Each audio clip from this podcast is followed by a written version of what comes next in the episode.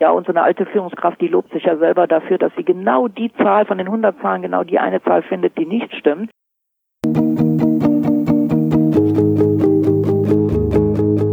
Gute Führung braucht Gespür. Der wöchentliche Podcast für Führungskräfte und Unternehmer. In dieser Sendung geht es um Anregungen, Gedanken und Impulse, mit denen Sie Ihre Führungsaufgaben leicht, schnell, effizient und harmonisch erledigen. Ihr Gastgeber ist wie immer Thomas Reining.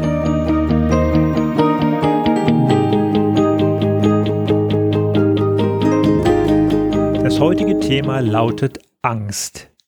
Ich spreche mit Anne Schüller über die Angst von Führungskräften und Mitarbeitern in den Unternehmen. Ich wollte von ihr wissen, warum es überhaupt Angst gibt, wie sie ausgelöst wird und welche Auswirkungen Angst auf die Leistungsfähigkeit der Führungskräfte oder Mitarbeiter hat. Schließlich hängt an der Einsatzbereitschaft die Zukunft des Unternehmens. Was ist überhaupt in einem Unternehmen zu tun, wenn man dort feststellt, dass die Mitarbeiter verängstigt sind? In den Folgen 15 und 16 habe ich schon einmal über Mobbing gesprochen. Aber nicht jede Angst in einem Unternehmen ist die Folge von Mobbing. Sehr oft ist Angst Teil der Firmenkultur und die Konsequenz, welche Werte im Unternehmen vorgelebt werden. Hören Sie trotzdem gerne noch einmal in diese beiden Folgen rein. Zur heutigen Folge. Anne M. Schüller ist Managementdenker, Keynote Speaker, mehrfach preisgekrönte Bestseller-Autorin und Business Coach. Die Diplom-Betriebswirtin gilt als Europas führende Expertin für das Touchpoint Management und eine kundenfokussierte Unternehmensführung.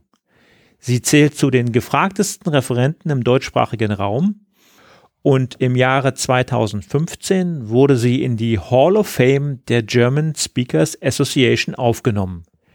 Zu ihrem Kundenkreis zählt die Elite der Wirtschaft, Ihr Touchpoint Institut bildet zertifizierte Touchpoint Manager aus und ich freue mich sehr, Sie hier bei mir in der Sendung zu Gast zu haben.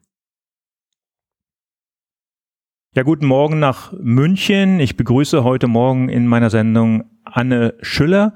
Frau Schüller, möchten Sie sich vielleicht unseren Hörern mit einigen Sätzen selbst vorstellen?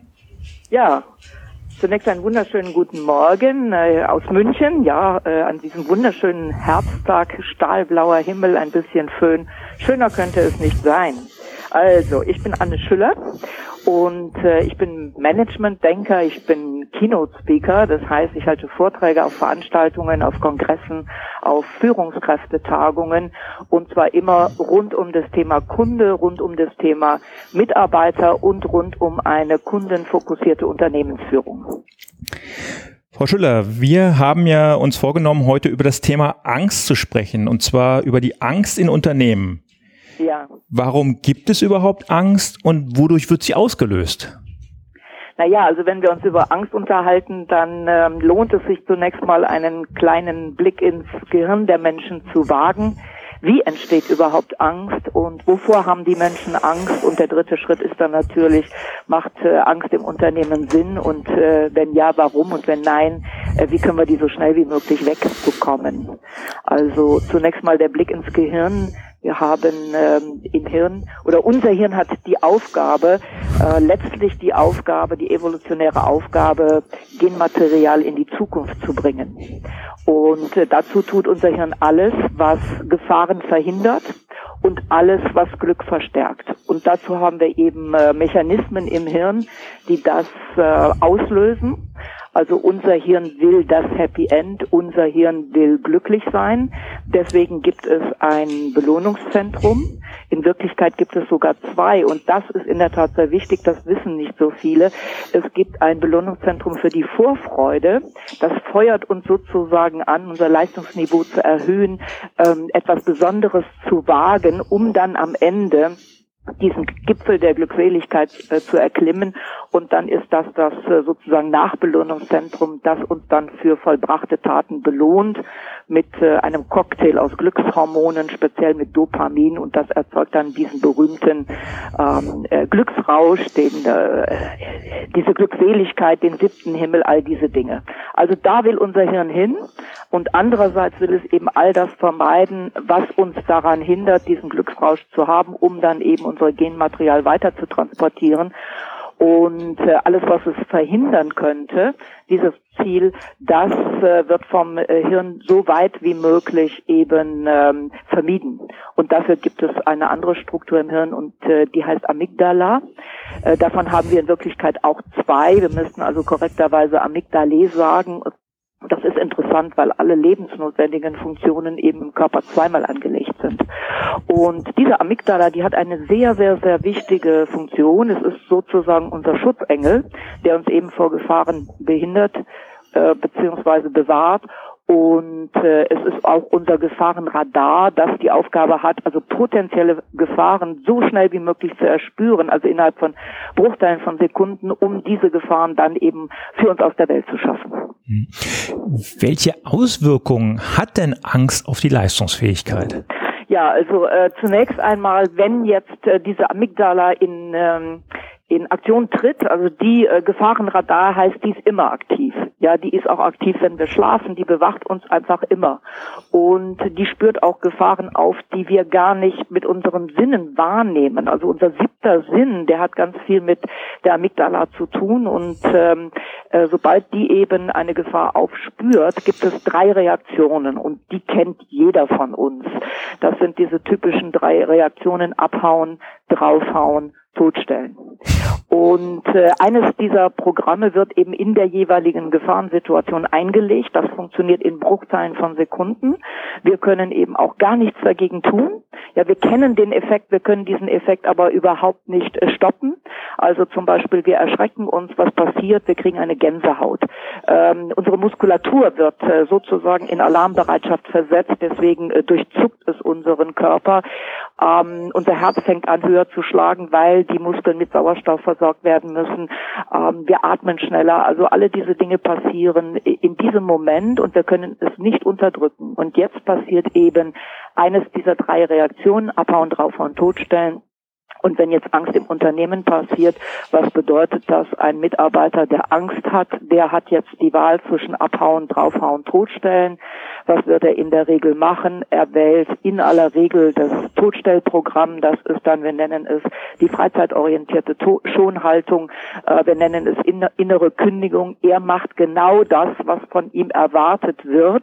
Also er folgt Routinen, er folgt Anweisungen aber er macht nicht das Beste, was in einer gegebenen Situation dann möglich ist. Und das ist natürlich gefährlich für ein Unternehmen. Ja, die zweite Möglichkeit abhauen ist für viele Unternehmen heute noch viel gefährlicher, vor allen Dingen, wenn sich die äh, High Potentials, die Top-Talente entscheiden, abzuhauen, weil sie es einfach in diesem Unternehmen nicht mehr aufhalten. Das ist ja ein Unternehmen dann lebensbedrohlich. Und dann haben wir noch die dritte Komponente, das ist dann draufhauen, dem Chef mal so richtig die Meinung zu sagen und die paar Mitarbeiter, die sich das trauen, die müssen wir suchen, aber denen sollte der Chef dann um den Hals fallen und Danke sagen, weil der zeigt dann wirklich auf, wo es im Unternehmen brennt. Okay, äh, eine kleine Schleife.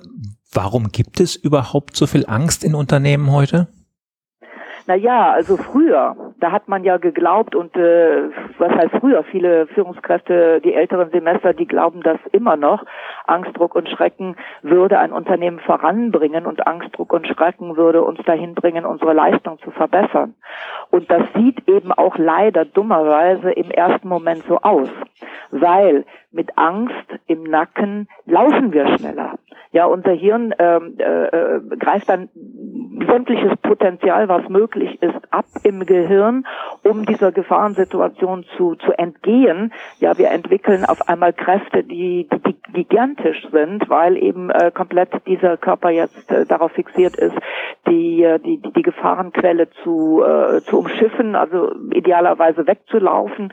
Und deswegen sieht es aus unter Angst, Druck und Schrecken, als ob die Mitarbeiter eben hier ähm, plötzlich Großtaten vollbringen. Ja, die Chefs dann sagen, sagen Anfang sagen sie sogar, ja super, es funktioniert ja. Genau, die sagen dann, ja super, geht doch. Ja, ich brauche bloß ein bisschen rumbrüllen und schon kuschen so alle und ziehen den Kopf ein und machen, was ich will. Nur mit Angst im Nacken laufen wir so ziemlich genau 100 Meter ganz schnell und dann sind wir völlig erschöpft. Ja, und das ist eine körperliche Reaktion, die wir beobachten können und das ist natürlich auch eine geistige Reaktion. Und der Volksmund, der gibt uns so recht, der sagt, wenn die Katze aus dem Haus ist, dann tanzen die Mäuse. Das heißt, die Mitarbeiter gewöhnen sich daran, immer wenn der Chef da ist und Angst und Schrecken verbreitet und rumbrüllt, dann wird gemacht, was der Chef will. Und wenn der Chef weg ist, dann macht man gar nichts mehr. Und genau das können wir natürlich heute in den Unternehmen nicht mehr brauchen, sondern wir brauchen Mitarbeiter, die im Wollen sind und nicht im Sollen und nicht im Müssen, äh, sondern im Wollen. Und Mitarbeiter, der will, der kann nur seine Leistung einbringen, wenn es ihm gut geht. Ja, deswegen ist äh, die Angst der größte Leistungskiller. Die Angst ist der größte Misserfolgsfaktor, den man heute in diesen neuen Unternehmen hat ja damals, als es noch Sklavenarbeit gab, äh, da hat man die Leute natürlich mit der Peitsche, hat man die ein bisschen vorantreiben können, was weiß ich, die nächste volle Stunde zu erreichen, so und so viele Teile fertigzustellen und so weiter. Das ging. Ja, oder man hat sie eben belohnt, Zuckerbrot und Peitsche, so nannte man ja dann damals auch dieses Führungssystem. Das funktioniert auch heute noch bei äh, ganz einfachen Arbeiten, wo eben keine Denkarbeit notwendig ist. Aber in dem Moment, wo der Kopf mitdenken muss, ähm, ist Angst das Schlechteste, was man in die Unternehmen bringen kann. Ja, dazu leben wir ja heute auch in so einem Fach- und Führungskräftemangel. Ich denke, die Leute werden ganz schnell mit den Füßen abstimmen und das Unternehmen verlassen. Ja, ist richtig. Also es wäre diese zweite äh, Reaktion abhauen, draufhauen, totstellen. Also oder die erste Reaktion bei den Mitarbeitern eben abzuhauen und die wollen wir gar nicht. Und die zweite Reaktion ist eben, dass das geistige Potenzial nicht voll abgeschöpft wird. Ja, also man weiß zum Beispiel, dass äh, unter Angst, also wenn das Hirn mit Angst geflutet ist, beziehungsweise der Körper eben auch mit den entsprechenden Botenstoffen geflutet ist, äh, dann sinkt das Leistungsvermögen, das kognitive Leistungsvermögen um mal mindestens 50 Prozent. Das heißt, sie kriegen nur noch 50 Prozent Output in einem äh, Klima der Angst. Und man weiß eben auch, dass das Hirn in der Lage ist, sein Potenzial um 100 Prozent zu verdoppeln, wenn es ähm, in einem in einer sehr positiven Stimmung ist. Also eben Dopamin durchflutet von diesen Glückshormonen begleitet Zustände bringen eben auch unsere Kopfarbeiter, unsere geistige Arbeiter dazu, äh, eben hier quasi über sich hinaus zu wachsen. Ja. Und auch das kann man erklären, das kann man rein äh, physisch erklären, äh, weil was passiert, wenn eben der Körper mit Angst durchflutet wird. Also eine Gefahrenquelle, der brüllende Chef, sag ich jetzt mal, äh, wird vom Hirn erkannt, was passiert. Eben in diesen Bruchteilen von Sekunden entscheidet der äh, Körper abhauen, draufhauen, totstellen. Wie macht er das? Er schickt einen Boten. Ja, Hormone nennen wir ja Botenstoffe. Er schickt einen Boten in den Körper, das äh, Notwendige zu veranlassen. Und dieser Botenstoff ist im ersten Schritt in akuter Angst, ist das Adrenalin. So, und Adrenalin sorgt als erstes neben körperlichen Reaktionen die ich schon nannte, also Gänsehaut und und und es durchzuckt uns und wir atmen schneller und äh, unser Herz schlägt äh, wie wild. Äh, daneben passiert im Hirn auch etwas und das ist jetzt spannend für die Geistesarbeit. Es werden nämlich Synapsen blockiert, ja, weil ähm, diese Automatismen, die der Hirn, äh, die das Hirn entwickelt, die sind super schnell. Also wenn wir nicht denken, dann sind wir schnell, dann ist unser Hirn schnell. Ja, der Kahnemann hat das sehr schön ähm, in seinem Buch gesagt, schnelles Denken, langsames Denken. System 1 und System 2. Das heißt, um etwas zu tun, müssen wir denken und das dauert lange. Also fürs Hirn und für die Gefahrensituation vergleichsweise lange, zwischen 0,2 und 0,5 Sekunden, dauert es, einen Denkprozess einzuleiten. Und äh, dieser Automatismus, der funktioniert in Bruchteilen von Sekunden. Und früher, also wo es wirklich darum ging, um Leben und Tod, der Tiger kommt, was mache ich? Ähm, da, da zählte also jedes Bruchteil von Sekunde. So. Und dafür werden eben ähm, im Hirn diese Synapsen blockiert und wir können nicht mehr klar denken. Ja, und das ist der Auflöser. Das müssten die äh, Führungskräfte verstehen. Und wir wissen es auch, ja, selbst wenn also gar nicht so schlimme Dinge passieren. Ich sag mal, ich habe Prüfungsangst oder ich habe Lampenfieber. Ja, dann fallen mir plötzlich die Dinge, die ich gestern noch wusste, die ich fast auswendig konnte, in dieser Situation nicht mehr ein. Und selbst wenn wir nur ein schwieriges Gespräch hatten und alles hat sich wieder beruhigt und wir denken am Abend nochmal drüber nach, dann sagen wir so Dinge wie, das hätte ich doch besser gesagt oder hätte ich das mal besser nicht gesagt oder so hätte ich mich besser äh, kommunikativ aus der Affäre ziehen können.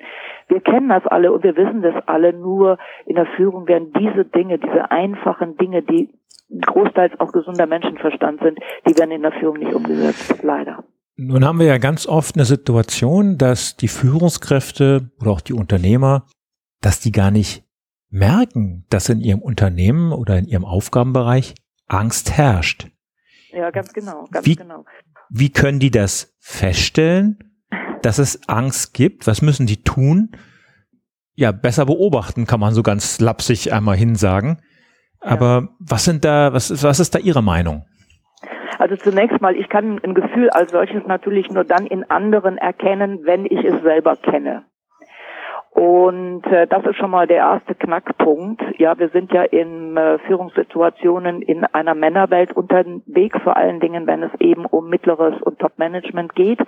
Da haben wir auch heute noch in Deutschland 90, 95 Prozent Männerwelt. Das heißt, hier wird nach männlichen Regeln gespielt und Männer rühmen sich damit, keine Angst zu haben und Angst vor nichts zu haben. Ja, das äh, hat eine Tradition, das äh, ist sozialisiert. Da können wir jetzt drüber reden, äh, wo kommt das alles her? Tatsache ist, für einen Mann Angst zu zeigen, ist unmännlich. So, das heißt, er selber hat sich den Zugang zu seiner eigenen Angst oft verwehrt dadurch, dass er eben sein ganzes Leben lang äh, diese Angst unterdrückt hat. Das heißt, er kann Angst, unspezifische Angst, über die reden wir ja jetzt hier nicht Todesangst, sondern so eine unspezifische Angst, die kann er im eigenen Unternehmen, im eigenen Körper nicht spüren und deswegen auch im eigenen Unternehmen nicht spüren. Das ist äh, der erste mögliche Grund. Der zweite mögliche Grund ist, es ist ein unangenehmes Thema. Ähm, es ist manchmal auch ein Tabuthema. Es ist ein Thema, wo ich nicht weiß, wie reagiere ich da drauf, wenn sich das plötzlich materialisiert. Und dann habe ich diese zweite Facette, unangenehme Themen werden in vielen Unternehmen gar nicht angesprochen, die kommen nicht auf den Tisch. Und äh, das sind dann eben unternehmenskulturelle Themen, wo ein Mitarbeiter das genau spürt. Ja, ein Chef, der will nicht äh, mit Angst konfrontiert sein, der glaubt, äh, Angst ist äh, in Unternehmen nicht äh, nicht relevant, äh, sie sollte da, sie darf da nicht sein. Und dann werden alle diese Themen dann unter den Tisch gekehrt. Und das ist halt das Schlimmste, weil jetzt sind die Mitarbeiter allein gelassen. Es passiert vielleicht noch eine Diskussion auf den Gängen in der Kaffeeküche. All diese negativen Gespräche, die da dort entstehen und die diese ganze schlechte Stimmung im Unternehmen machen. Oft ist der wahre Auslöser die Angst. Jetzt stellen wir uns vor, eine Führungskraft, ein Unternehmer bekommt jetzt mit, dass Angst herrscht. Vielleicht, ja. weil er besonders empathisch ist ja. äh, oder empathischer als andere ist. Vielleicht auch, ähm, weil die Mitarbeiter mit den Füßen abstimmen und wenn es dann vielleicht die x-te Kündigung in der Abteilung gibt, dann, dann werden sie wach. Ja. Welche Schritte soll ich dann einleiten? Was kann naja, ich jetzt tun? müsste ich zunächst mal, wenn wir also mit den Füßen abstimmen, mal nehmen, jetzt müsste ich zuerst mal die wahren Gründe rauskriegen, warum kündigt denn ein Mitarbeiter? Ja, weil wenn wir angesprochen werden, im ersten Schritt sprechen wir nicht über die wahren Gründe. Die wahren Gründe sind immer Gründe, die emotional motiviert sind, sondern im ersten Schritt sprechen wir über Sachgründe. Und wenn in den Unternehmen überhaupt äh, Exit-Interviews geführt werden, dann ist es eben die Frage, wie führe ich diese Exit-Interviews, um an die wahren Gründe heranzukommen. So mal angenommen, also Exit-Interviews werden geführt und sie werden so tief und so gut geführt, dass plötzlich herauskommt, da ist offensichtlich Angst ein wichtiger Auslöser dafür, dass die Menschen gehen. Jetzt habe ich natürlich was auf dem Tisch. Wir können aber auch einen Weg gehen, bevor äh, es diese dramatischen Auswirkungen hat, können wir viel früher natürlich ansetzen. Und das bedeutet, Unternehmer, eine Führungskraft in seiner Abteilung macht erstmal eine kleine Abfrage. Und äh, dazu habe ich eben dieses, ähm, das schicke ich dann, dann können Sie das den Hörern auch zur Verfügung stellen. Habe ich ja dieses Schaubild zwischen den vergifteten Unternehmen und den lachenden Unternehmen. Das äh, nehmen wir gerne mit in die Show Notes. Ein Begriff, den hat äh, seinerzeit der Daniel Goleman äh, geprägt, vergiftete Organisationen und lachende Organisationen. Das ist ein Begriff, den habe ich dann geprägt, um eben dieses, äh, diesen positiven Ausgang hervorzuheben. Und da spielt Angst in diesen vergifteten Unternehmen, in diesem negativen äh, Betriebsklima spielt Angst, ne, spielt Angst eine entscheidende Rolle. Und äh, sowas kann man ganz einfach abfragen. Man äh, macht also mal ein Abteilungsmeeting oder man macht einen Teamanlass, um ein bisschen tiefer, strategisch, äh, strategisch bisschen tiefer äh, in die, die Themen einzusteigen. Und dann könnte man einfach äh, hingehen und könnte so eine Skala machen. Die schreibt man idealerweise auf eine Pinnwand, eine Skala von 0 bis 10. Und dann ist eben die Frage, eine Entscheidungsfrage, wie viel Angst steckt bei uns im Unternehmen, wie viel Angst steckt bei uns in den Abteilungen, liebe Mitarbeiter, ähm, macht auch mal Klebepunkte und klebt diesen Punkt ähm, anonym, weil die Pinnwand ist umgedreht, keiner wird sehen, wo die Punkte hinklebt. Klebt doch mal anonym jetzt hier den äh, euren Punkt auf der Skala von 0 bis 10. 0 ist, ähm, es gibt keine Angst und 10 ist, es gibt ein gewaltiges Niveau von Angst und klebt mal eure Klebepunkte. Und denkt euch die Position und lasst euch da nicht beeinflussen von den Punkten, die schon kleben, sondern klebt den Punkt wirklich so und dahin, wo ihr es fühlt. Und dann gehen die Mitarbeiter hinter die Wand, kleben die Punkte, dann dreht man die, die Pinnwand um und dann, dann sieht man schon, ja, was sagen die Mitarbeiter, was sagt die Abteilung, äh, was sagt der Einzelne, ohne dass man jetzt sieht, von wem ist welcher Punkt, äh, was sagen die über die das Ausmaß an Angst in den Unternehmen. Und dann ist es offen. Ja, das heißt, wir brauchen uns gar nicht groß über Gefühle unterhalten, denn ähm, viele Menschen reden eben nicht gern über ihre Gefühle. Wir wollen in unseren Gefühlen schon gern berührt, wir wollen aber in unseren Gefühlen eben nicht entlarvt werden. Und Angst ist eben, Angst ist so ein Gefühl, da möchten wir mm, geschlechterspezifisch nochmal unterschiedlich eben auch gar nicht so gerne drüber reden. Und deswegen ist es besser, ein Bild dazu zu machen, anstatt dass die Mitarbeiter sich artikulieren müssen. Und dann haben wir dieses Bild. Und jetzt geht es darum, das ist jetzt unser Status quo, da brauchen wir gar nicht drüber reden, warum, weshalb, wieso, sondern das Entscheidende ist, wie können wir und was können wir tun, um hier das Ganze um einen Punkt zu verbessern. Also mal angenommen, die meisten Punkte, die kleben bei, bei sieben oder acht, dann ist das äh, Niveau an Angst ist erschreckend hoch. Und dann sollten alle gemeinsam an dem Thema arbeiten und wie können wir jetzt von der gefühlten acht auf eine gefühlte sieben und dann auf eine gefühlte sechs kommen. Also weil ähm, die die Angst ganz wegzukriegen, vor allen Dingen in so einer Situation, das ist ja gerade mal äh, unmöglich, aber wir können eben dann Schritt für Schritt die, äh, die Dinge verbessern. Gibt es Erfahrungswerte, wie lange so ein Prozess dauern kann? Ist klar, wenn man irgendwo bei acht steht, dann dauert es sehr lange. Ja. Aber gibt es so eine Erfahrungswerte, wie schnell man da Verbesserungen spüren kann? Naja, das hängt jetzt von allen Beteiligten ab. Ja, also wir könnten auch dann, man könnte dann einfach mal darüber diskutieren, wo kommt denn die Angst her? Ja, kommt die aus äh, einer Geschäft, gesch äh, schlechten Geschäftsentwicklung. Das ist dann eine Überlebensangst, die das Unternehmen hat. Äh, kommt diese Angst aus einer sch schlechten äh, Führungssituation? Äh, kommt diese Angst, äh, weil sie sich aus den Gängen ausbreitet? Ja, gibt es jemanden, der, mm, wie soll ich sagen, der, der, der wichtig ist in diesem Unternehmen, der Meinungsführer ist in diesem Unternehmen, der Ängste schürt? Ähm, gibt es Institutionen im Unternehmen, die Ängste schüren. Also die Auslöser von Angst, die sind natürlich sehr, sehr, sehr, sehr vielfältig. Und dann dürfen wir nicht vergessen, männliche Hirne und weibliche Hirne sind eben auch unterschiedlich gebaut. Ja, das heißt, wo Männer einfach tatsächlich, nicht nur weil sie keine Angst haben dürfen, weil es unmännlich ist, wo sie einfach tatsächlich keine Ängste entwickeln, da kann natürlich ein weibliches Gehirn, kann natürlich da ganz anders drauf sein, weil wir Frauen, wir haben ähm, im Hirn äh, zum Beispiel ein sehr, sehr, sehr aktives Zweifelzentrum. Das heißt, ähm, wenn eine Situation noch unklar ist, machen sich Frauenhirne viel früher und viel schneller und viel größer auch im größeren Ausmaß Sorgen. Und äh, Frauenhirne sehen dann oft eher die Gefahr und nicht die Chance. Und äh, so Was bedeutet, darf ich da mal nachhaken, was bedeutet das für, für äh, die Führungskraft oder für die geschäftliche Entwicklung? Wenn Frauen. Naja, also zunächst mal bedeutet es die, für die Führungskraft nicht von sich selber auszugehen ja einfach zu verstehen, männliche und äh, weibliche Hirne sind verschieden gebaut und ich spüre jetzt überhaupt keine Angst und die ist auch völlig unbegründet, die ist ja völlig irrational und wie kann denn, äh, wie können jetzt die Frauen in der Abteilung, wie können die da so wie die äh, wie die mhm. verschreckten Hühner, wie können die in so einer Situation äh, sich da so ängstlich aufführen? Wir müssen einfach verstehen, wie funktionieren die Gehirne, wie funktioniert Biochemie und wir müssen verstehen, andere Hirne sind anders gebaut und wir können halt nicht von uns selber ausgehen.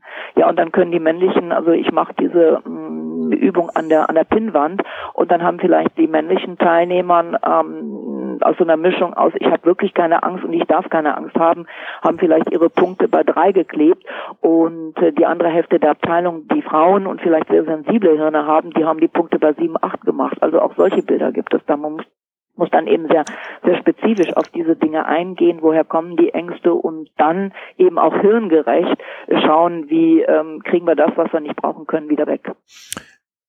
Kann ich so einen Prozess als Unternehmen alleine schaffen oder brauche ich da externe Hilfe? Was ist Ihre ja, Meinung? das ist jetzt eine wichtige Frage, weil ähm, wenn wir Ängste haben, kommen wir natürlich auch schnell in Dimensionen, die man als Führungskraft, wenn man gar keine Ausbildung hat, äh, schon gar nicht mehr lösen kann ja, wo man dann eben vielleicht auch wirklich einen Moderator braucht, vor allen Dingen, wenn sich herausstellen sollte, die Führungskraft ist mitbeteiligt an so einem Klima. Daran habe ich und, gedacht, äh, ja. Bitte? An diese Mitbeteiligung habe ich gedacht, dass äh ja und sie ist mitbeteiligt an diesem Klima, ohne es vielleicht zu wollen, ja und ohne es bisher überhaupt gemerkt zu haben, weil sie eben einfach da anders unterwegs ist oder noch ein bisschen das Führungsverständnis von früher hat und auch daran glaubt, dass es so richtig ist. Und äh, dann bräuchte es Begleitung, also es bräuchte Teambegleitung. Ähm, wir brauchen dann eben auch ausgebildete äh, Moderatoren, ausgebildete Trainer, äh, die ein Team in so, in so einer extremen Situation ein Stück weit begleitet. Und dann kann es auch sein, dass es Einzelcoachings braucht, dass vielleicht die Führungskraft selbst merkt, ich brauche da ein Coaching um ein bisschen auf eine bessere Spur zu kommen oder ähm, dass sehr verängstigte Mitarbeiter eben dann auch ähm, Empfehlungen bekommen. Weil ähm, wenn Mitarbeiter ängstlich ist, das muss ja noch nicht einmal etwas sein, was mit dem Unternehmen als solches zu tun hat. Angstsituationen können ja auch zu Hause herrschen und die bringt der Mitarbeiter dann ins Unternehmen mit. Er kann ja nicht das, was ähm, ihn in seinem Hirn ängstigt, das kann er nicht an der Garderobe ablege, ablegen wie seinen Mantel und dann ist er im Unternehmen gut drauf, sondern ähm, wenn eben diese Dauerangst äh, äh, herrscht, also nicht nur diese akute Angst, wo das Adrenalin einschießt, sondern diese Dauerangst, dann kommt ein zweites Hormon Cortison kommt dazu. Und dann kann man diese Dauerangst, die kann man mit normalen Mitteln oft gar nicht mehr bekämpfen weil das Hirn dann äh, plötzlich äh, in so eine K.O.-Situation geht und im schlimmsten Fall eben ein Zusammenbruch erfolgt. Ähm, das nennen wir im betrieblichen Umfeld, nennen wir das dann Burnout. Und im, im privaten Umfeld nennen wir es dann eben Zusammenbruch. Und an der Stelle braucht es äh, keinen Führungskräfte-Coach, der da ein bisschen in die richtige Richtung steuert, sondern dann braucht es entsprechende professionelle Hilfe. Ja. Das sind die Extremsituationen. Wenn wir jetzt über Angst im Unternehmen sprechen, wir haben jetzt sehr stark fokussiert, dass die Mitarbeiter vor den Vorgesetzten oder vor den Führungskräften Angst haben. Ja. Aber es gibt ja auch ganz oft Angst bei Vorgesetzten. Es gibt ja. auch ganz oft Angst unter Kollegen. Ja. Wie äußert sich das und was kann man denen mit auf den Weg geben? Naja, also zunächst einmal ist es, ähm, ist dieses Unternehmen grundsätzlich äh, getrieben durch Angst. Das hat dann ganz oft mit der Führung äh, ganz, ganz oben zu tun. Also die oberste Heeresleitung, wie man schon so die Firmenkultur. Die Führung ist ja sehr äh, prägend, mhm. äh, was das Unternehmen betrifft. Und wenn ich jetzt einen Vorstandsvorsitzenden habe oder einen Geschäftsführer habe oder einen Inhaber habe, der eben glaubt, durch Angst kommt er weiter, dann verbreitet sich das im gesamten Unternehmen. Es wird eben zum Teil der Unternehmenskultur. Und das lässt sich dann nicht mit, mit einfachen Bordmitteln mehr, mehr wegbringen. Da müsste man wirklich mit dem, ähm, mit dem, mit dem Chef von Ciancis müsste man da arbeiten, um ihn davon zu überzeugen, ähm, dass Angst eben nicht die beste Wahl ist, sondern ähm, dass diese positive ähm, Stimmung im Unternehmen das erste Ziel sein muss, um dann die Glanzleistungen verbringen zu können, dieses Hochleistungsteam Team entwickeln zu können, was wir in der Zukunft brauchen. Hm. So, also da bräuchte es dann. Ähm, Man sagt ja auch immer gerne, der Fisch stinkt vom Kopf, ne? Ja, genau, das sagt der Volksmund. Also der ist erstaunlich oft sehr präzise, weil er eben diese Vorgänge, die letztlich Biochemie sind und im Hirn stattfinden, beobachtet, äh, weil sie sich über Emotionen, also das Gefühl ist ja immer drinnen im Körper und die Emotion ist das, was nach draußen kommt, was andere auch beobachten können. Und da ist der Volksmund sehr weise, also einen gesunden Menschenverstand einzuschalten, das ist für Führungskräfte immer eine mm, sehr schöne Sache, nur leider auf dem Weg nach oben haben die Führungskräfte oft ihren gesunden Menschenverstand verloren, weil die sind eben einfach so Zahlen, Daten, Fakten äh, fokussiert, dass sie äh, alles andere im, im, im Hirn für sich selber ausgeknipst haben. Mhm. So, das heißt, also wenn so eine Situation im ganzen Unternehmen ist, ja, weil sie eben auch von oben gewollt ist oder unbe äh, un ungewollt auch beeinflusst wird, äh, dann ist das äh, nicht so einfach, da an irgendeiner Stelle einen Hebel anzusetzen. Des dennoch ist es nicht unmöglich, weil jeder ist Teil der Unternehmenskultur und jeder kann seinen kleinen Teil dazu beitragen, dass sich etwas zum Positiven verwandelt und das, was ich an dieser Stelle empfehle, ist, das positive Geschichten erzählen im Unternehmen einzuführen. Vielleicht auch Rituale einführen. Rituale einführen und also das positive Geschichten erzählen kann dann zu einem äh, Ritual werden. Was würde das bedeuten? Ähm, also wir müssen uns dann mal anschauen, zum Beispiel, ja, wie funktioniert so ein Meeting? Was, äh, was äh, sind die Tagesordnungspunkte? Was sind die Rituale? Was ist die Reihenfolge in einem Meeting? Und in der Regel, also zumindest in den größeren Organisationen ist es so, nachdem man sich ein bisschen begrüßt hat, bisschen Smalltalk, gemachter Tagesordnungspunkt und Nummer eins, offizieller Tagesordnungspunkt, Tagesordnungspunkt Zahlen, Daten, Fakten. Und nun geht es darum, wo stehen wir heute, wie stehen wir im Quartal, wie stehen wir zum Budget, wie stehen wir zum Markt, wie stehen wir zum Wettbewerb. Und siehe da, es gibt immer Zahlen, die nicht in Ordnung sind. Ja, und so eine alte Führungskraft, die lobt sich ja selber dafür, dass sie genau die Zahl von den 100 Zahlen, genau die eine Zahl findet, die nicht stimmt. Das heißt, der Fokus geht auf das Negative. Man sucht und findet die eine Zahl, wo es nicht klappt. Und damit entsteht sofort im Meeting, also es hat noch kaum angefangen. Schlechte Stimmung. Dieses Klima der Angst, bitte? Schlechte Stimmung schlechte Stimmung, also ein Klima der Angst, ja, unsere Zahlen sind schlecht und äh, wie kommen wir jetzt aus dieser Misere wieder raus? So, und was dann passiert, sind genau die Mechanismen, die ich eingangs erklärt hatte. Die Hirne der Menschen machen zu. Und jetzt hat der Chef zehn Minuten rumgepultert, warum die Zahlen nicht stimmen, was schon wieder nicht in Ordnung ist und äh, welche Abteilung da schon wieder geschlampt hat und so weiter und so fort. Chefs sind ja da teilweise richtig gut da drin. Und nach zehn Minuten sind alle, fühlen sich alle klein und äh, die Synapsen haben zugemacht und jetzt fragt er auch noch uns so, wer hat eine Idee und keiner hat natürlich eine Idee, weil wie gesagt die Synapsen blockiert sind und die, die, die Menschen nicht mehr klar denken können. Und äh, dieses Meeting wird sich dann entsprechend entwickeln in einem der Klima der Angst, wenn dann keine Ideen mehr gefunden, es werden keine Entscheidungen mehr getroffen, keiner traut sich den Mund aufzumachen, ähm, alle wollen den Chef besänftigen und tun nur noch das, was der Chef will, dann entstehen diese berühmten Ja-Sager-Wolken. Das Ganze ist also wie so ein Teufels Kreis, der sich durch ein Meeting zieht und der sich schließlich durchs ganze Unternehmen zieht. Und Meeting ist insofern sehr wichtig, weil Meeting ist tatsächlich in den Unternehmen ein Ritual. Mhm. So, und wie kann ich das Ganze jetzt auflösen? Ähm, ich ändere meine Meetingstruktur. Ich sage, bei uns Tagesordnungs Punkt Nummer eins ist eine Erfolgsstory. Bevor wir über was auch immer reden, als erstes wird über Erfolge gesprochen. Und statt schlechter Zahlen, Daten, Fakten kommen jetzt super Erfolge. Wo haben wir einen Kunden glücklich gemacht? Äh, wo haben wir einen tollen Pressebericht? Wo haben wir äh, intern auch was Wunderschönes für die Mitarbeiter gemacht? Wo haben die Mitarbeiter, wo sind die über sich hinausgewachsen? Wo haben die Kunden überrascht? Also es gibt Erfolgsgeschichten ohne Ende, große, kleine Erfolgsgeschichten in den Unternehmen.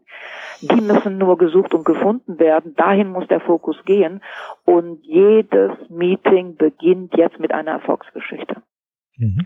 So, und jetzt kann man sagen, reihum, ähm, jeder ist mal dran, eine Erfolgsgeschichte zu erzählen und er hat die Möglichkeit, über seine eigenen Erfolge zu sprechen, was aber viel, viel besser fürs Team ist und für den Teamerfolg und für den Start einer positiven Stimmung, wenn er eine Geschichte erzählt von einem anderen Kollegen der für Erfolge im Unternehmen verantwortlich war. Und jetzt passiert etwas sehr Spannendes, weil mh, hm, oft sind es eben die stillen Mitarbeiter, die ruhigen, wir nennen die die Introvertierten. Die sind sehr oft für Erfolge im Unternehmen, kleine Erfolge, stille Erfolge verantwortlich und die kommen nie ans Tageslicht. Werden nie beachtet. Die Introvertierten eben auch gar nicht drüber reden würden und nicht trommeln und nicht an die große Glocke hängen. Und jetzt kommt eben ein Kollege und hat das gesehen und hat es schön gefunden und das lobt er jetzt sozusagen vor versammelter Mannschaft. Und äh, ganz bald stellt sich eben hier diese, dieses Feeling ein, wir sind ein Unternehmen, das es krachen lässt. Bei uns gibt es Erfolge, bei uns arbeiten tolle Leute, ja, die auch das Gute wollen und die sich über sich hinauswachsen wollen. Und diese schönen Geschichten, die verbreiten sich natürlich weiter die werden jetzt auf den Gängen erzählt, die kann man in, in die internen und externen Sozi sozialen Netzwerke packen. Ja, man kann schöne Geschichten aufbereiten und der, der Presse erzählen. Also man kann mit diesen schönen Geschichten so eine Menge tun drehen, ohne dass man eben konkret Angst thematisieren muss. Man bringt eben das ganze Fühlen und Denken der Mitarbeiter im Unternehmen in diese positive Richtung.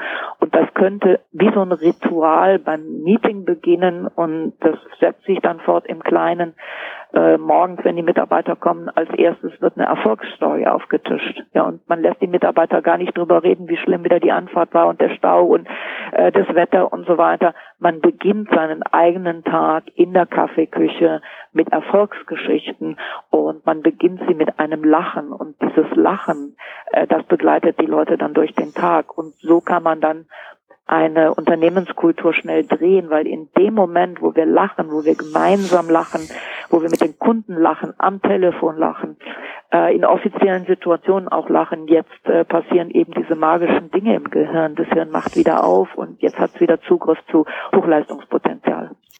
Ich muss nochmal zurückkommen auf die Situation, da ist eine Führungskraft, die fühlt Angst, die fühlt sich nicht wohl, es ist schwer, die Unternehmenskultur zu verändern. Nun hat man natürlich auch irgendwann persönliche Zwänge, diese Flucht, also das Unternehmen verlassen, die kann man nicht immer anwenden, sei es man hat gerade ein Haus gebaut, gerade ist ein Kind geboren oder vielleicht ist man auch zu alt. Man ist letztendlich darauf verpflichtet, in dem Unternehmen zu bleiben. Wie kann ich dann trotzdem mit meiner Angst umgehen, ohne mich davon zu viel vereinnahmen zu lassen? Wie kann ich meinen Kopf über Wasser halten? Ja, also das ist jetzt äh, eine extrem schwierige Situation. Da ist quasi schon alles den Bach runter, wenn ich ähm, Ihre Situation äh, mir anhöre. Da ist im Vorfeld schon unglaublich viel passiert, was so hätte nicht passieren müssen ähm, wo man in, ähm, in, in, in viel früheren Momenten schon hätte Halt rufen müssen, halt für sich selber oder halt eben vor der Situation. Äh, nun hat man das nicht gemacht und nun ist eben diese Situation eskaliert und man kommt quasi nicht mehr raus.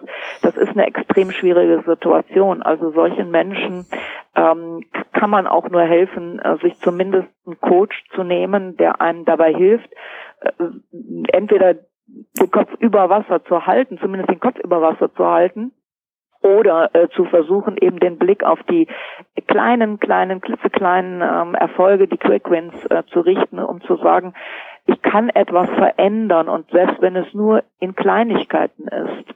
Und wenn sich am Tag die Kleinigkeiten aufsummieren, dann gibt es schon einen kleinen Hügel. Und wenn sich über eine Woche oder einen Monat Kleinigkeiten ansammeln und äh, aufsummieren, dann ähm, sehe ich vielleicht wieder, ähm, wieder so ein ganz kleines bisschen Licht am Ende des Tunnels. Aber wenn die Situation so eskaliert ist, dass wirklich ähm, nur noch Angst und Schrecken ist und kein Ausweg mehr ist, es ist wirklich schwer für Menschen, äh, sich da selbst draus zu befreien. Vor allen Dingen, ähm, wenn die Menschen diese Zusammenhänge, über die wir jetzt sprechen, über das, was auch im Körper abgeht, wenn die Menschen das nicht zu äh, verstehen äh, und vielleicht auch kein familiäres Umfeld hat, die, wo man dann aufgefangen wird und wo man Verständnis bekommt. Also es gibt Situationen, da tut man sich leichter, wenn man eine entsprechende Hilfe in Anspruch nimmt. Und das braucht ja nicht ärztliche, medizinische Hilfe zu sein, äh, schon ganz sicher keine Tabletten, sondern der erste Schritt ist auch kein Alkohol mit einem äh, oder Alkohol ja, oder was auch immer. Der erste Schritt ist sicher und äh, der sollte dann so schnell wie möglich eingeleitet werden, Gespräche zu führen mit Menschen, die ausgebildet sind für solche Situationen, also gute Coaches. Frau Schüller, die besten drei Tipps an Unternehmen oder auch an Führungskräfte, im Bezug auf Angst? Mit Ja. Angst umgehen oder Angst vermeiden? Was sind Ja. Ihre drei Ratschläge? Zunächst einmal ähm, äh, erspüren. Ja, es gibt ja durchaus Situationen, da ist es richtig und gut, Angst zu haben. Das sind eben diese lebensbedrohlichen Situationen, die einen ähm, davor bewahren, ähm, dass das Licht ausgeht oder andere Dinge, äh, schlimme Dinge passieren. Also dieses Gespür zu entwickeln, das ist sehr wichtig. Angst auch zulassen, dieses Gefühl der Angst auch zulassen zu können. Wann habe ich Angst und wie geht's mir damit und wie komme ich da raus? Das ist sehr wichtig und das sehr früh äh, und äh, solange es noch kleine Flämmchen sind zu tun, um erstens zu üben und um das Ganze aber dann nicht eben nicht eskalieren zu lassen. So, also das Gefühl, wenn es dann kommt, zu bejahen und in kleinen Schritten zu gucken, wie kriege ich, wenn sinnvoll ist, dieses Gefühl wieder los. Das ist der erste große Schritt oder der erste Schritt, den man gehen kann, der erste Punkt, mein erster Punkt. Äh, der zweite Schritt ist eben äh, Antennen zu haben. Wie geht es den anderen in meinem Umfeld? Wie geht es Kollegen? Wie geht es Mitarbeitern? Wie geht es auch meinen Vorgesetzten? Entwickelt sich bei uns ein Klima der Angst? Und wie können wir so schnell als Unternehmen, als Team, als Abteilung, wie können wir so schnell wie möglich gegensteuern, wenn diese Angst nicht gewünscht ist? Und der dritte große Schritt ist, überhaupt zu verstehen, in vergifteten Unternehmen, da wo Angst der Auslöser ist für alles, was negativ im Unternehmen passiert, in vergifteten Unternehmen kann keiner Leistung erbringen. Also der dritte große Schritt, wie werden wir gemeinsam zu einem lachenden Unternehmen, zu einem lachenden Betriebsklima, zu einer lachenden Unternehmenskultur können und was kann jeder Einzelne dazu beitragen. Also jeder fängt bei sich selber an und sagt, welchen Beitrag kann ich dazu leisten, dass es ein bisschen lachender wird, ein bisschen positiver wird und dass die Stimmung im Unternehmen eine gewaltige ist. Das sind schwere Aufgaben. ja, sie klingen manchmal schwer. Es kommt auch darauf an, wo, wo steht das Unternehmen gerade. Und also mein Hinweis noch, es nicht eskalieren zu lassen, sondern im Kleinen zu beginnen und äh, im Positiven zu beginnen. Und ich glaube, diese Kultur des positiven Geschichtenerzählens, wenn wir das in die Unternehmen schon reinbringen, da sind wir schon auf einem guten Weg, weil die Menschen lieben Geschichten und äh, wir lieben vor allen Dingen Geschichten mit Happy End.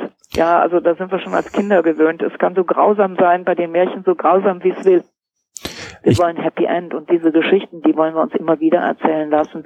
Und wenn wir das im, ins Unternehmen äh, tragen und zu einer positiven Geschichtenkultur im Unternehmen kommen, ich glaube an der Stelle, es ist nicht das Einzige, was man tun kann, aber Sie fragten nach einem schnellen Erfolgsrezept. Also das ist schon mal ein, ein großer, großer, großer Schritt in die richtige Richtung. Und äh, ich weiß aus eigener Erfahrung, wenn man da einmal ein Pflänzchen gesät hat und da ein kleiner Umschwung zu erkennen ist, das entwickelt eine Eigendynamik, die ist unglaublich. Ja, also das ist, stimmt ganz genau, das kann ich nur 100% bestätigen. Die Eigendynamik entsteht in die negative Richtung, Teufelskreis, da haben wir eben drüber gesprochen, und sie entsteht in die positive Richtung genauso. Und ich nenne das dann Engelskreis.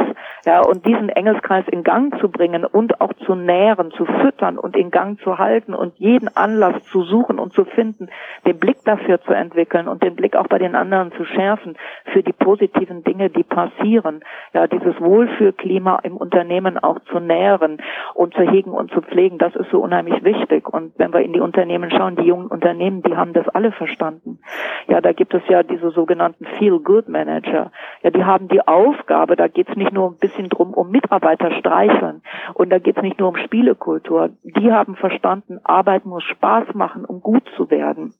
Und dann schaffen die ein gemeinsames Klima, wo Spaß und das Lachen ähm, eine wichtige Rolle spielen und das Erfolge feiern, auch feiern, Erfolge feiern eine, eine wichtige Rolle spielt und so entsteht dann Schrittchen für Schrittchen und Detail für Detail entsteht dieses Wohlfühlklima. Und da können wir hinschauen, vor allen, vor allen Dingen die alten, die, die, die Oldschool, die etablierten, tradierten Unternehmen da mal hingucken und äh, da versuchen von denen zu lernen. Und idealerweise sich ein Feel-Good-Manager oder ich nenne die interne Touchpoint-Manager, die haben eben die Aufgabe, äh, nicht nur operativ, sondern auch strategisch dafür zu sorgen, dass die Unternehmenskultur stimmt, denn die Unternehmenskultur ist die Basis für alles. Wenn die nicht stimmt oder wenn die negativ geprägt ist, dann werden heute die Unternehmen die Zukunft nicht erreichen. Und äh, die Möglichkeit zu fallen, ja, und von anderen attackiert zu werden und äh, disruptiert zu werden und vom Markt vertrieben zu werden, die ist heute für jedes Unternehmen riesig. Kein Unternehmen ist davor gefeit. Und wir können nur so schnell wie möglich es intern auf die Reihe stellen und dann noch, ähm, Stichwort digitale Transformation, für entsprechende Geschäftsmodelle sorgen, um als Unternehmen die Zukunft fit und vollgesund zu erreichen. Da stimme ich Ihnen voll zu. Ich glaube, dieses Bewusstsein muss sich noch viel weiter verbreitern. Da haben Sie recht. Frau Schüller, ich bedanke mich für dieses spannende Gespräch. Zum Abschluss wollen wir aber nicht vergessen, Sie zu fragen, wo finden wir Sie im Netz? Wo finden unsere Hörer Sie im Netz? Wo kann man mehr von Ihnen hören und erfahren? Also da gibt es ganz viele Möglichkeiten, weil ich bin sehr äh, netzaktiv und ich habe natürlich Webseiten, also meine eigene Webseite www.anneschüller.de. Dann habe ich eine Webseite zum Thema Touchpoint Management. Das ist ja ein Kernthema in meiner Arbeit. Äh, Touchpoints, die Berührungspunkte intern zwischen Mitarbeiter, Führungskraft und Organisation. Externe Touchpoints, das sind die Kunden. Und das ist äh, die Öffentlichkeit. Und die Webseite dazu, die heißt www.touchpoint-management.de. Das sind meine Webseiten. Ich habe einen Blog, der ähm, sehr, sehr aktiv einmal, zweimal die Woche bespielt wird, den man auch abonnieren kann. Ich bin bei Facebook mit Anne Schüller, mit Loyalitätsmarketing, mit Touchpoint Management. Ich Twitter, ich bin bei Xing natürlich, ich bin bei LinkedIn natürlich, ich bin auch noch ein bisschen bei Google Plus. Also das sind so meine wesentlichen Kanäle und ich freue mich über jeden, der Fan wird und der Follower wird und der liked und der shared und der kommentiert, damit ähm, die sozialen Netzwerke auch äh, diese äh, frohen Botschaften, die ich ja habe, äh, durchaus sehr aktiv verbreiten können. Sharing is caring, das ist auch das Credo hier in gute Führung braucht Gespür. Ja. Alle, alle Ihre Infos, Tipps, Links werde ich in die, in den Show Notes verlinken. Das ist gut. Ich bedanke mich für dieses Gespräch. Das war ganz spannend. Sie haben uns tolle Einblicke gegeben ins Thema Angst und ich hoffe, dass die Führungskräfte, die Unternehmen ja aus ihren Anregungen ganz viel mitgenommen haben und äh, versuchen in ihrem Unternehmen nicht alles gut zu machen, aber alles noch viel besser zu machen. Das klingt prima. Ich äh, bedanke mich auch sehr, dass Sie mich eingeladen haben und dass wir dieses wirklich spannende und wichtige, sehr, sehr wichtige Thema auch so ausführlich diskutieren konnten. Und äh, ja, dann wünsche ich allen Ihren Hörern äh, ganz viel Erfolg, äh, viel Lachen, viel äh, Spaß bei der Arbeit und äh, vor allen Dingen wirtschaftlichen und persönlichen Erfolg. Dankeschön.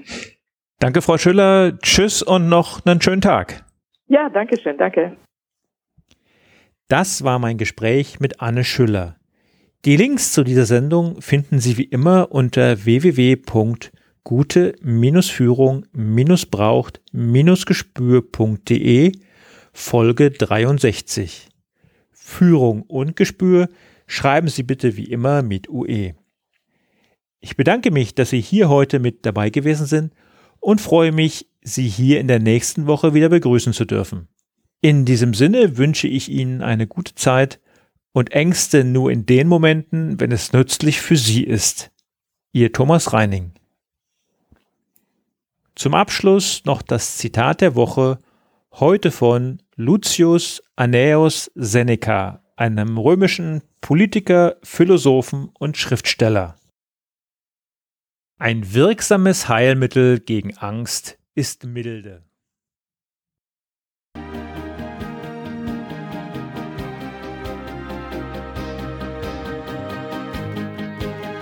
Ihnen gefällt dieser Podcast? Dann bewerten Sie ihn doch mit einer Sternebewertung und Rezension in iTunes. Dies hilft einerseits, diese Sendung weiter zu verbessern und sie darüber hinaus für andere noch sichtbarer zu machen. Besuchen Sie auch den Blog Gute Führung braucht Gespür.de und schauen Sie, was es dort noch Spannendes für Sie zu entdecken gibt. Denken Sie immer daran, Sharing ist Caring und teilen Sie den Link zu dieser Sendung mit anderen Interessierten. Das war die heutige Ausgabe von Gute Führung braucht Gespür. Vielen Dank fürs Zuhören und eine schöne Zeit für Sie.